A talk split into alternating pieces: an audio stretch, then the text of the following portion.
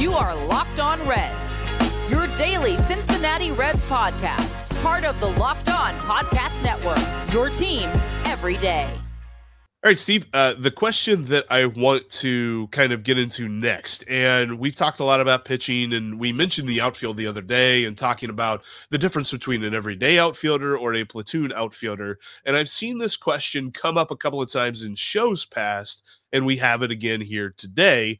Um, and I guess it's it's more of an opinion from Joseph N- Nelson, but also I've seen folks ask us what we think about this particular player.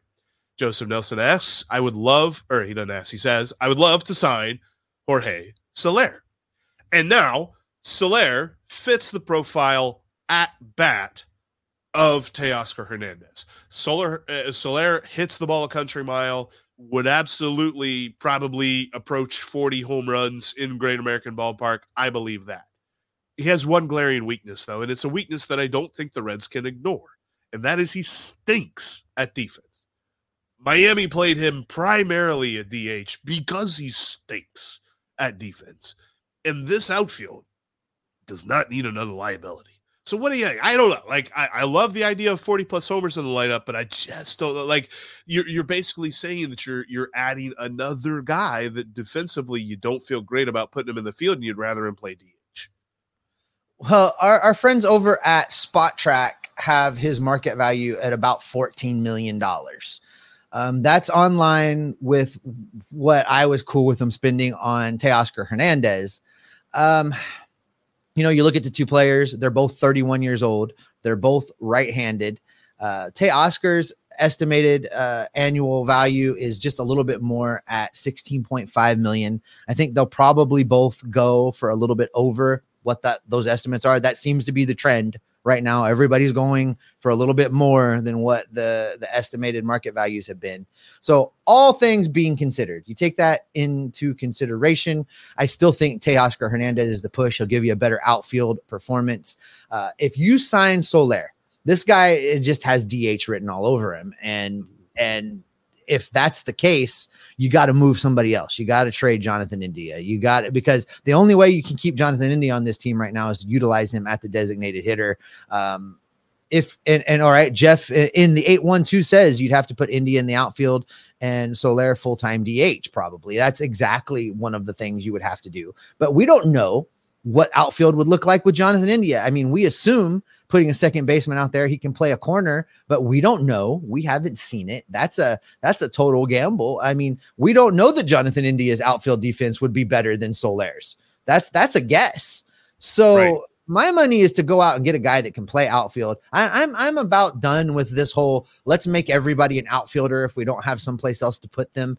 Um, I'm okay with running Spencer Steer back out there for year two because because having talked to him and, and understanding his work ethic, he has spent this whole offseason becoming a better outfielder. He knows he's got to play out there. He will have worked on that. And I, I'm cutting him a tremendous amount of slack because he just rolled into David Bell's office one day mid-season and was like, "I'll go play some outfield coach." You know, it's right. that that was his training. There, that was his extent of training. They were probably like, "Here, watch some video of this guy playing outfield, and you're starting out there tonight." Um, you know, well, and I feel like too, like I, I cannot, I, I don't have a specific clip that I can pull from, but I'm pretty sure I feel like Nick Krall said something to the effect of earlier on in the offseason, he said, we're we're done with the idea of putting guys out of position.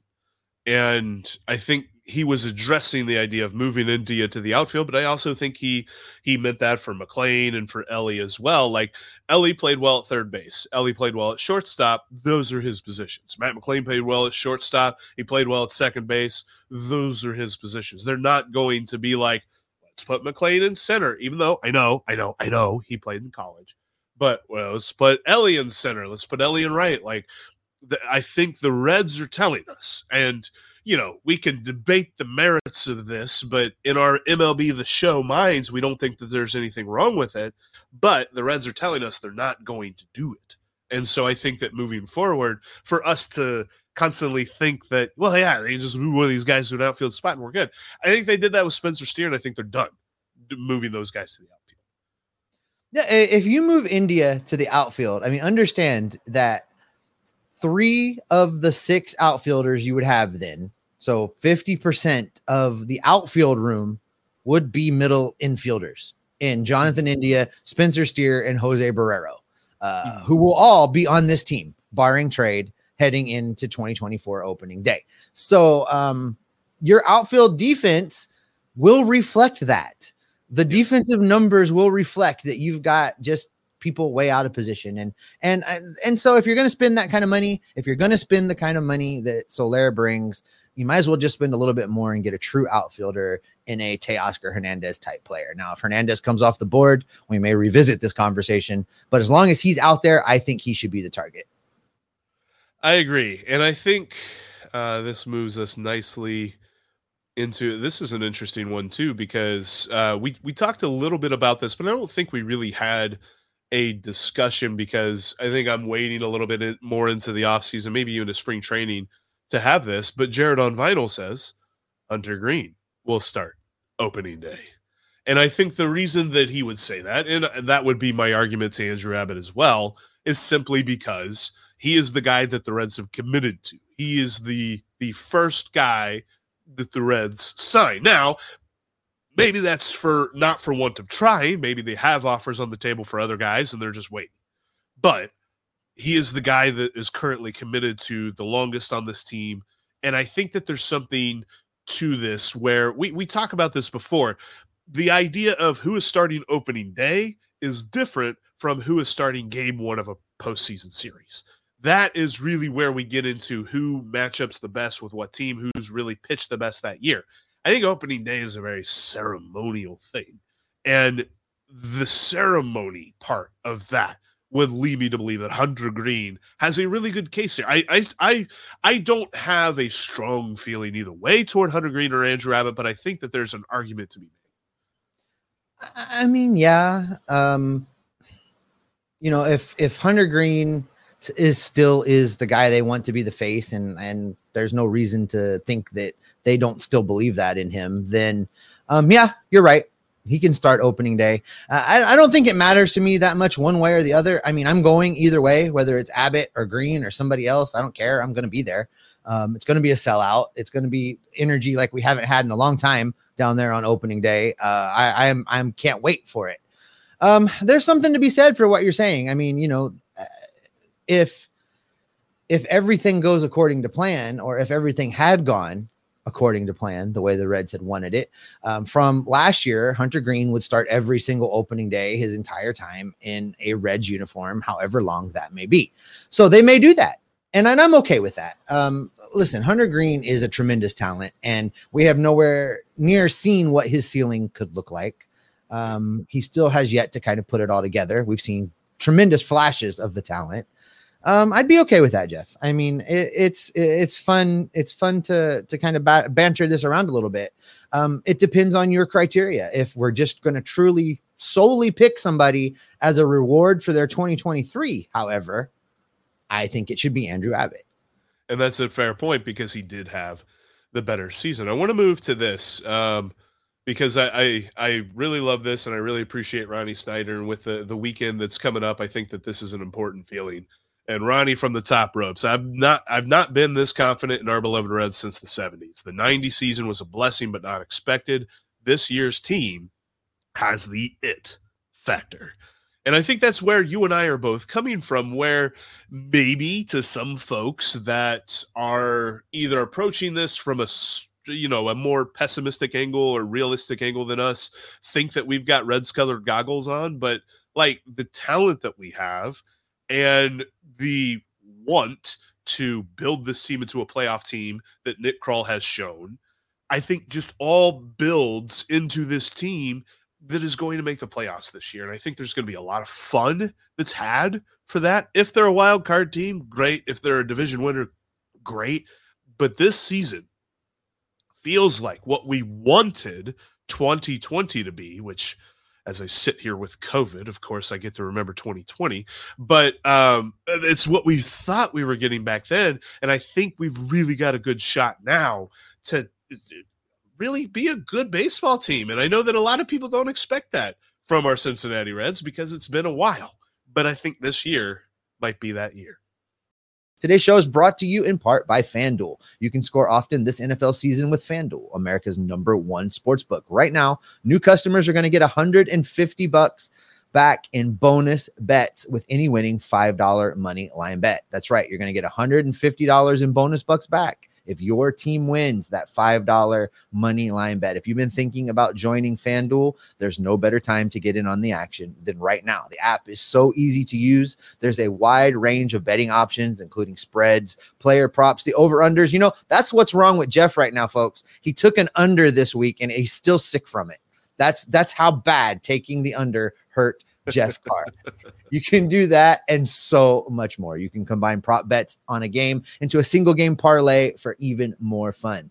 Uh, FanDuel has the Reds 20 to 1 odds to win the National League next year. Uh, that's a pretty good bet. I would take that. Uh, you know, the signing of Martinez and Pagan may or may not have moved that line since we we plopped it in here, but um, you know, it's still a good time to get that bet in. Yeah, you can get in on the Reds to win the World Series. Also, uh, you know, a little a little bet could go a long, long way uh, and make the season a lot of fun. To get in on the action, visit fanduel.com/slash locked on and start turning your sports knowledge into cash in your pocket. FanDuel is an official partner of the National Football League and the official sports book of Locked On. No, and that's what we've been saying, right? I mean, when when we were struggling desperately to find things to talk about after the 100 losses, you know, the one the one bit of hope, the one bit of of help pull you through was that you could kind of look down the road a little ways and see this 2024 season coming. And we said 2024 was going to be the opening of the competition window of, of the, the serious contender Cincinnati Reds and 2023 uh, showed us their hand a little early in what we thought they were going to be. And, and I have no reason to believe that that's not who this team is going to be when they take the field opening day 2024. Uh, I'm as excited as anybody. Now I'm realistic that there will be there will be slumps. And there was there was a comment that went by, and I meant to grab it, and it's probably way far back now, and I'm not going to try and go find it. But you know, the the question was, how will this team handle adversity? And I'll weave it into this answer as well because you know we don't know. We don't we don't know what's going to happen. We don't know who is going to be the the the slump breaking rah rah guy. We don't know who is going to take those reins and, and, be the guy to go around the locker room and talk to guys that are having a hard time or struggling or give an encouraging word or a, a kick in the butt when someone needs it. Uh, those things will sort themselves out. Uh, i don't think it matters to us who it's going to be. Someone will be that guy, uh, and the team will figure it out. And I'm not I'm not worried about that. I think the the the whole veteran leadership, locker room captain, all that stuff. I think that in this day and age is a little bit overrated.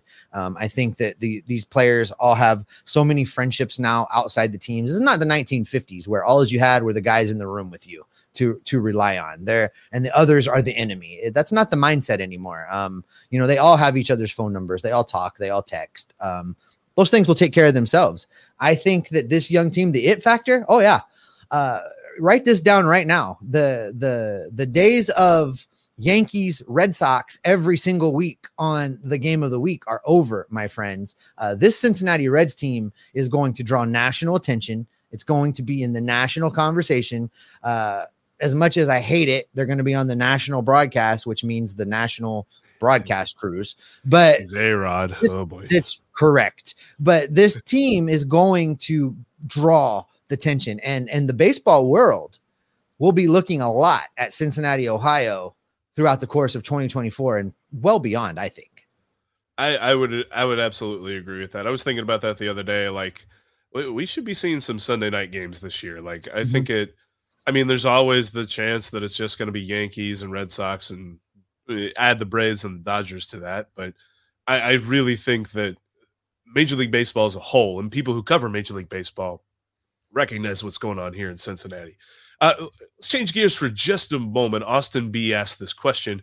Reds got the Selig Award today. Any thoughts about that? The Selig Award is for community outreach and and you know giving back to your community absolutely love that the Reds Community Fund get. They deserve it every year, and I think that one of the things, and as much as we belabor the on the field product and how it's been this these last however you know since 2006 since the Castellinis took over one thing that the Castellinis have got right every single year is what they do for the community of Cincinnati and I think that it's it's always it's always hard to rag on the product on the field when you think about what they do for the city of Cincinnati. When you're talking about the youth baseball uh, that they have that goes on, they do a fantastic job through the Reds Community Fund of giving back to the community. And I think that through professional sports, that we always talk about the the money that they deal with just almost seems fake. Like it's just so crazy out there.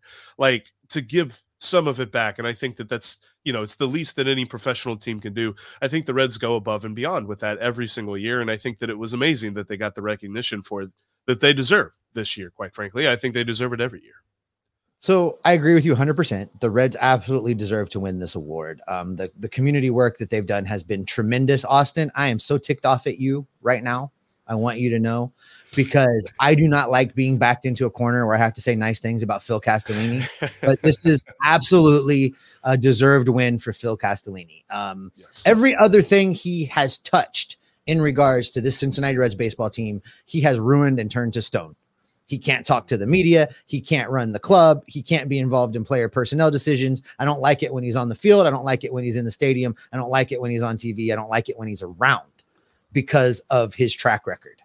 All that being said, he was put in charge of the Reds community efforts uh, when Bob was still basically day to day running things, and he did a tremendous job. Uh, it's the one thing he got right, and and I wish that he would just continue to work on that lane. And, and it seemingly this season that's exactly what he's done. He set a budget, he got out of the way, he turned Nick loose, and he ran the community stuff, he ran the philanthropy stuff, stopped making PowerPoints, and things got better. So, uh, this should be a, a, lesson to him to just keep up the good work that he's doing with the community uh, relations work there. Um, don't talk to the media anymore don't go to Nick Krall's office.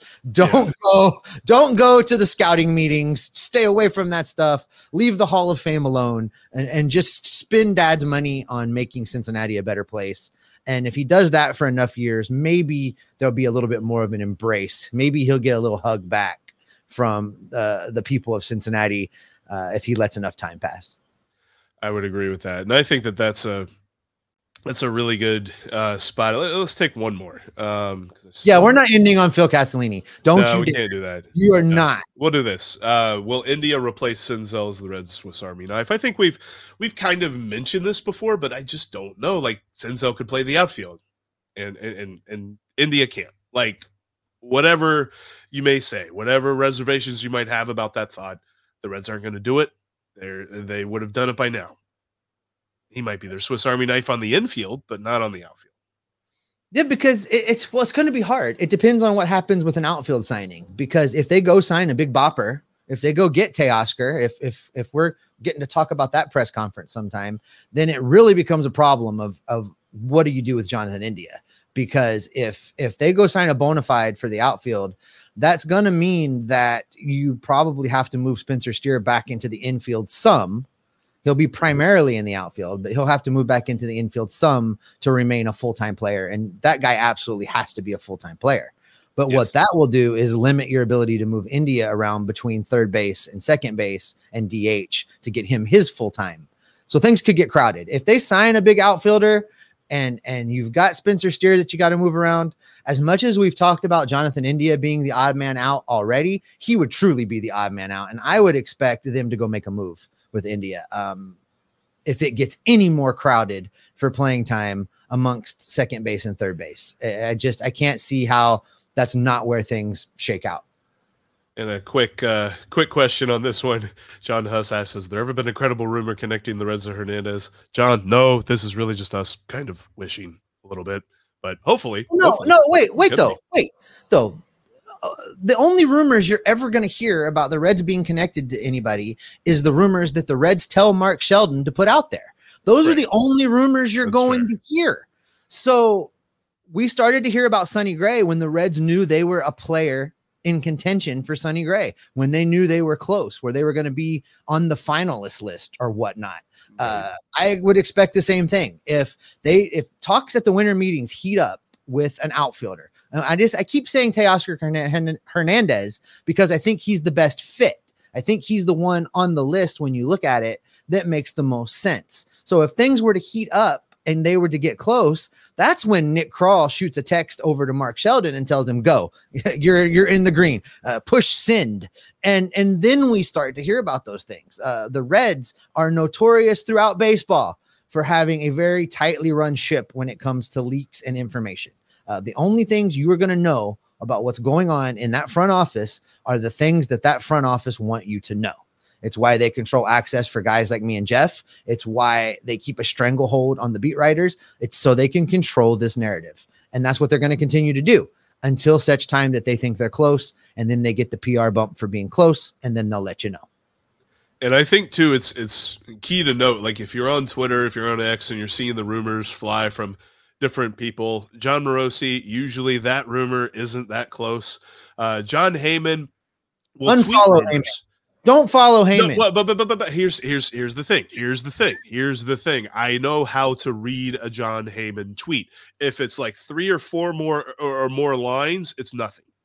He always tweets out Reds sign Nick Martinez. It's like one or two lines whenever it's legit. Like he and he's I, I know why he does it so he can be the first person to tweet it but if it's like one or two lines that's what you need to pay attention to with jon heyman but yeah if mark sheldon or jeff passan tweets it that's when it's like time to get excited about it because jon morosi's that guy that'll say multiple teams have called the reds about trading for jonathan india but they're not close to a deal and they're not actively seeking to trade him. It's just like well thanks john. That was a great rumor. That means nothing's happening but then when you get the Jon Heyman tweet that's one or two lines, or you get Mark Sheldon or Jeff Passan tweeting about it, then that's when you see us go into go mode where it's like, let's schedule a live, let's do a little short video, let's write something for Inside the Reds. I'm not writing something for Inside the Reds on Jon Morosi stuff unless we're just talking about, hey, there was a rumor about a possibility of a thought about a rumor. That's that's what that ends up being. Anyway, Steve, take no. us out.